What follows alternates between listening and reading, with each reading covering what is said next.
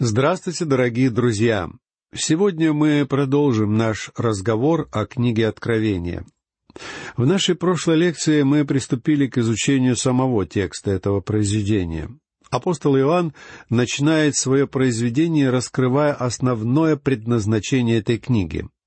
Давайте прочтем первые три стиха первой главы откровение Иисуса Христа, которое дал ему Бог, чтобы показать рабам своим, чему надлежит быть вскоре. И он показал, послав оное через ангела своего рабу своему Иоанну, который свидетельствовал Слово Божье и свидетельство Иисуса Христа и что он видел. Блажен читающие, слушающие слова пророчества сего, и соблюдающие написанное в нем, ибо время близко. Далее следует приветствие, которое Иоанн, автор этого произведения, обращает к семи церквям провинции Асии. Это приветствие произносится Иоанном, однако оно, несомненно, исходит из уст самого Господа Иисуса Христа. Прочтем четвертый, пятый и шестой стихи. Иоанн, семи церквям, находящимся в Асии, благодать вам и мир от того, который есть и был и грядет, и от семи духов, находящихся перед престолом Его, и от Иисуса Христа, который есть свидетель верный, первенец из мертвых и владыка царей земных. Ему, возлюбившему нас и омывшему нас от грехов наших кровью Своею, и соделавшему нас царями и священниками Богу и Отцу своему, слава и держава во веки веков. Аминь. Прежде чем мы двинемся дальше, я позволю себе привлечь ваше внимание к цифре семь. В этом стихе упоминаются семь церквей, а также семь духов. Вообще число семь имеет в Слове Бога особое религиозное значение. Это было вполне очевидно и понятно людям во времена Иоанна, однако является совершенно чуждым для нас в наши дни. В нашем обществе есть отдельные люди, которые весьма трепетно и очень суеверно относятся к всевозможным числам и их комбинациям, Однако в целом нашему обществу не только непривычно, но и не свойственно придавать какое-то религиозное значение каким-то цифрам. Однако в слове Бога числу семь уделяется совершенно особое внимание. Тем не менее, мы должны понять, что данное число вовсе не обозначает концепцию совершенства, как думают некоторые. Скорее, оно несет в себе идею завершенности и окончательности. В некоторых случаях завершенность эквивалентна совершенству, однако подобная тождественность имеет место далеко не всегда. Число семь говорит о завершенности чего-то, а также выступает в роли своеобразного символа. В каком-то смысле это число имеет отношение к завету Бога в его взаимоотношениях с Израилем. Например, такие символы, как суббота, обрезание и поклонение, все они были непосредственным образом связаны с седьмым днем творения. Читая Слово Бога, мы неоднократно замечаем появление на его страницах числа семь. Вот только несколько примеров. В четвертой главе царств мы читаем, как сирийскому военачальнику Нейману пророк Елисей велел семь раз омыться в водах реки Иордан. Из книги «Бытие» мы узнаем, что в Египте во времена Иосифа произошли семь урожайных и семь голодных лет. Навуходоносор находился в состоянии помешательства в течение семи лет. Также и в Новом Завете мы явно видим особую роль числа семь. В Нагорной проповеди фигурирует семь заповедей блаженства. В молитве «Отче наш» мы находим семь прошений. В тринадцатой главе Евангелия от Матфея нам приводятся семь притч. Есть и другие примеры использования числа семь. Например, семь хлебов, с помощью которых Иисус накормил толпу, Также, будучи на кресте, Господь произнес не больше и не меньше, но именно семь последних слов. Поэтому и в книге Откровения число семь нельзя попросту игнорировать, считая его появлением случайным. Более того, число семь — это поистине ключевое число в данной книге. Здесь, в четвертом стихе, Иоанн обращается к семи церквям. Можно задать вопрос. Неужели во всей провинции Асия не было других церквей? К примеру, мы знаем, что существовали церкви в Колоссах, Мелите, Иераполе, Траде и многих других населенных пунктах. Мне довелось провести несколько дней в городе Иераполисе, который по-прежнему является действующим и полным жителей городом. Иераполис находится приблизительно в двадцати километрах от Лаодикии, которая сегодня полностью лежит в руинах.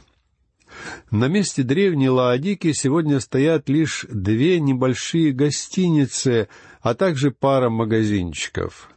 На мой взгляд, руины Иераполиса представляют собой поистине величественное зрелище — более того, они имеют для нас сегодня очень важное значение, демонстрируя, каким важным городом являлся Иераполис в свое время.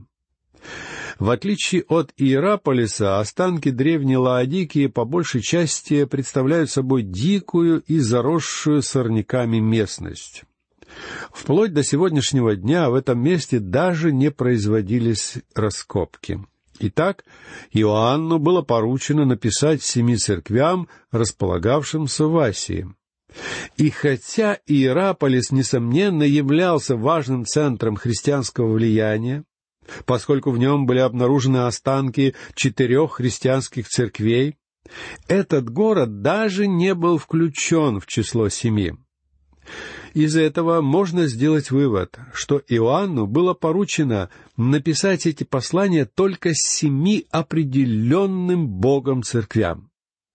Дело в том, что эти церкви представляют нам полную историю жизни церкви, показывая нам, как мы увидим далее, характерные примеры существующих церквей. Я хотел бы еще более подробно остановиться на пятом и шестом стихах. Благодать вам и мир от Иисуса Христа, который есть свидетель верный, первенец из мертвых и владыка царей земных. Ему, возлюбившему нас и омывшему нас от грехов наших кровью Своею, и соделавшему нас царями и священниками Богу и Отцу Своему, слава и держава во веки веков. Аминь. В этих двух стихах мы встречаем все имена и звания, которые даются Господу Иисусу Христу. Причем самое интересное состоит в том, что здесь мы можем насчитать семь различных названий. Во-первых, Он свидетель верный. Иисус Христос является единственным верным свидетелем фактов этой книги.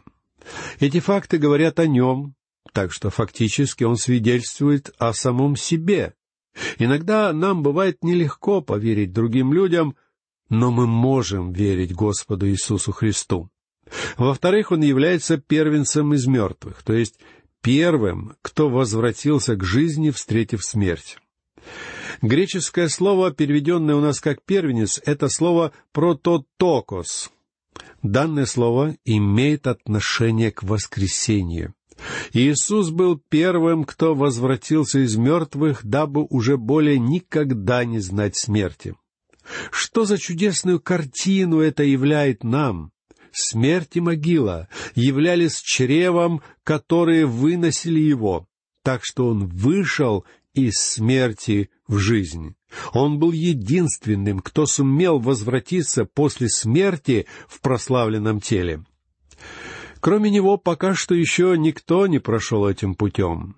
Однако его люди однажды последуют за ним в воскресенье. И именно восхищение будет следующим событием, согласно тому, что мы читаем в первом послании к фессалоникийцам в четырнадцатом стихе четвертой главы. А затем состоится божественное откровение, когда Он придет на эту землю. Также Господа называют здесь владыкой царей земных, что говорит о его возвышенном и превознесенном положении в течение тысячелетнего царства. Об этом же мы читаем во второй главе послания к филиппийцам в стихах с девятого по одиннадцатый. «Посему и Бог превознес его и дал ему имя выше всякого имени, дабы пред именем Иисуса преклонилось всякое колено небесных, земных и преисподних, и всякий язык исповедал, что Господь Иисус Христос в славу Бога Отца. Еще Он назван возлюбившим нас. Причем эти слова стоят в настоящем времени, подчеркивая его постоянное отношение к своим людям. Книга Откровения не должна вселять в нас страх в силу того простого факта, что она исходит от того, кто возлюбил и продолжает любить нас. Иисус Христос проявил свою любовь к нам не только тогда, когда взошел умирать на крест. Эта любовь изливается на нас и сегодня, ибо Он любит нас сегодня не менее сильно, чем тогда. В эти самые минуты, друзья мои, Иисус любит вас. Также о Христе сказано, что Он омыл нас от грехов наших кровью Своею. Кровь Иисуса Христа имеет колоссально важное значение. Она не просто является символом. В Ветхом Завете Бог учил свой народ, что душа тела в крови как мы читаем в книге Левит в одиннадцатом стихе семнадцатой главы. В этом стихе Бог также продолжает далее, говоря, что Он назначил ее для жертвенника, чтобы очищать души, ибо кровь сия душу очищает. Когда Христос пролил свою кровь, я уверен, что вся его кровь до последней капли оставила его тело. Он отдал все это ради нас с вами. Он отдал свою собственную жизнь, дорогие мои. Он умер, и я не хочу преуменьшать значение пролитой крови Христа, как это делают некоторые люди сегодня. Мне очень нравятся слова этого замечательного христианского гимна «Источник жизни». «Источник жизни Бог открыл в крови Христа святой, и все, кого Христос омыл, нашли душе покой. Апостол Петр писал в восемнадцатом и девятнадцатом стихах первой главы своего первого послания. «Зная, что нетленным серебром или золотом искуплены вы от суетной жизни, преданные вам от отцов, но драгоценную кровью Христа, как непорочного и чистого агнца, и благодаря этой пролитой крови Павел уже не мог написать молодому проповеднику Тимофею в пятом стихе второй главы своего первого послания к нему. «Един Бог, единый посредник между Богом и человеками, человек Христос Иисус». Он освободил нас от грехов своей собственной кровью. И это, друзья мои, поистине чудесный и славный факт. Также Он соделал нас царями и священниками Богу и Отцу Своему. Любопытно, что такое понятие, как царь, никогда не использовалось в отношении верующих. Верующие представляют собой царство священников, и как священники они будут править вместе с Господом Иисусом. Для многих верующих приход Христа является приходом их царя. И действительно, когда он придет как царь, он явится на эту землю, чтобы низвергнуть всякую неправедность и всякое зло. Однако прежде своего пришествия в качестве царя он появится на облаках и состоится событие, которое мы называем восхищением. Эта фаза его появления будет приходом Спасителя. Он придет как жених за своей невестой, которую он любит и за которую отдал самого себя. Он придет как мой друг и избавитель. Так что я не жду прихода царя. Мои взаимоотношения с ним гораздо теснее и глубже. Он мой Господь. И Он сделал нас не только царями и священниками, но царством священников, так что мы будем править вместе с Ним. Интересно заметить, что в этом стихе сказано, что Он сделал нас царями и священниками Богу и Отцу Своему. Знаете, почему Иоанн решил не писать Богу и Отцу нашему? Дело в том, что Бог является Отцом Иисуса Христа совершенно не в том смысле, в каком Он является нашим Отцом.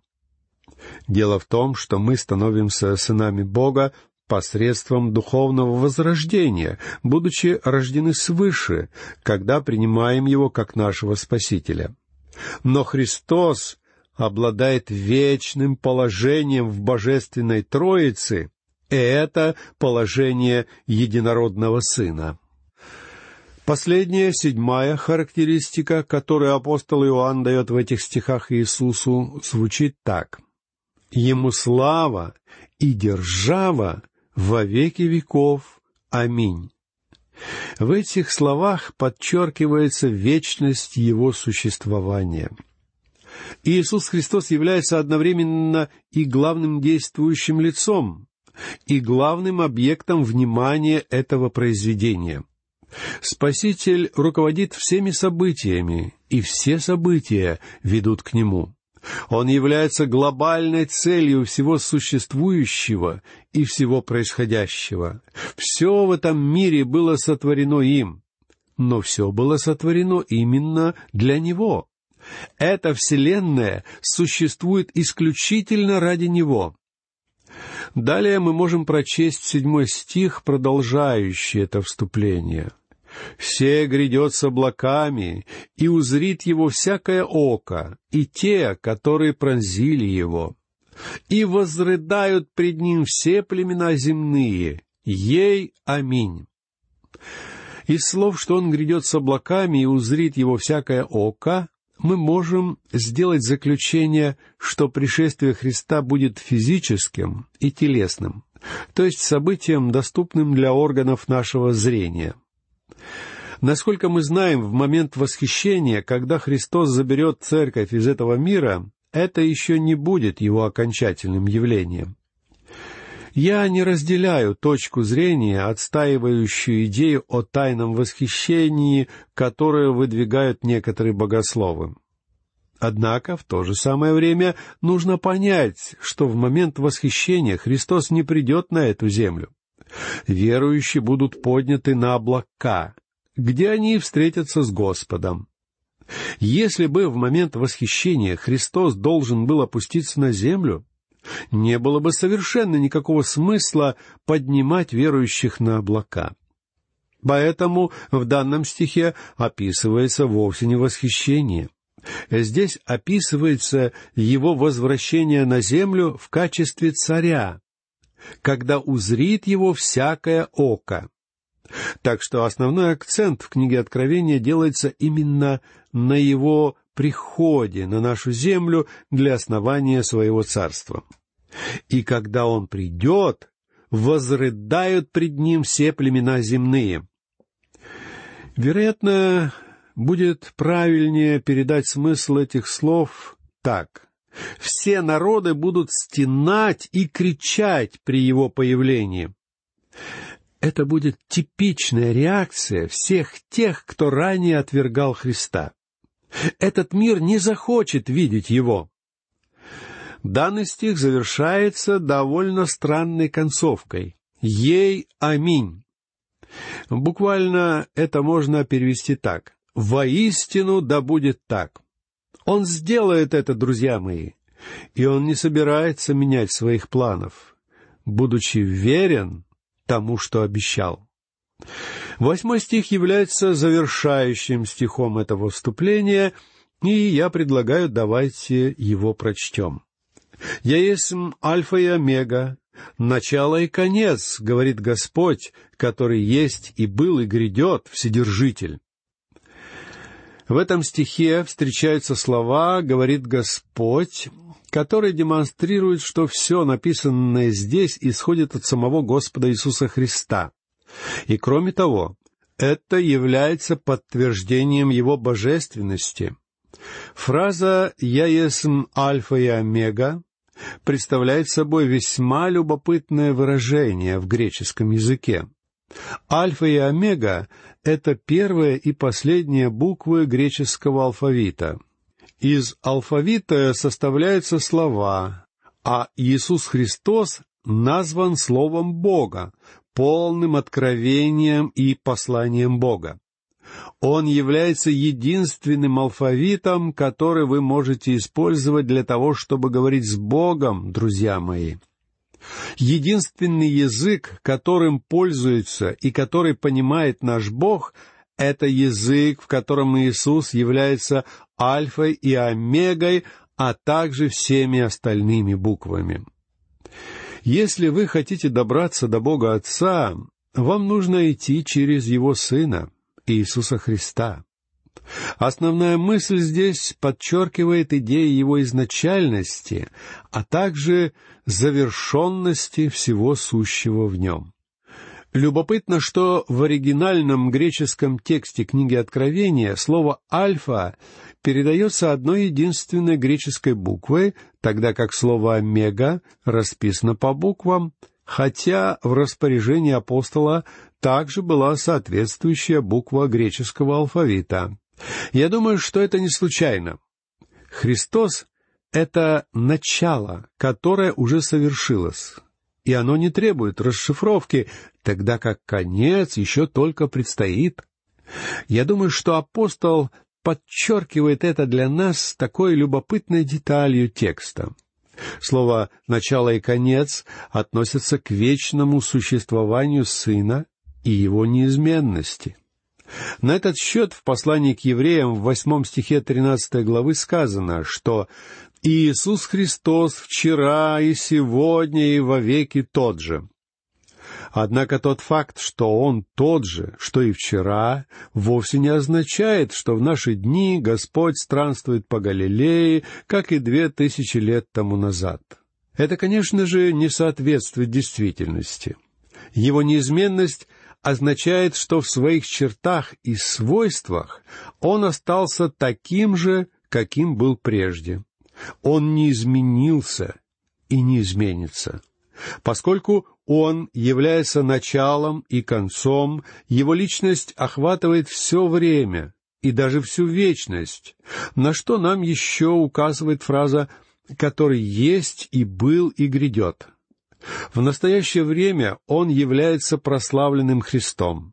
В прошлом, при своем первом пришествии, он был Спасителем, а в будущем он грядет как суверенный властитель этой вселенной — стихи с четвертого по восьмой составляют весьма любопытное приветствие Иоанна, автора этого послания, а также приветствие самого Господа Иисуса Христа.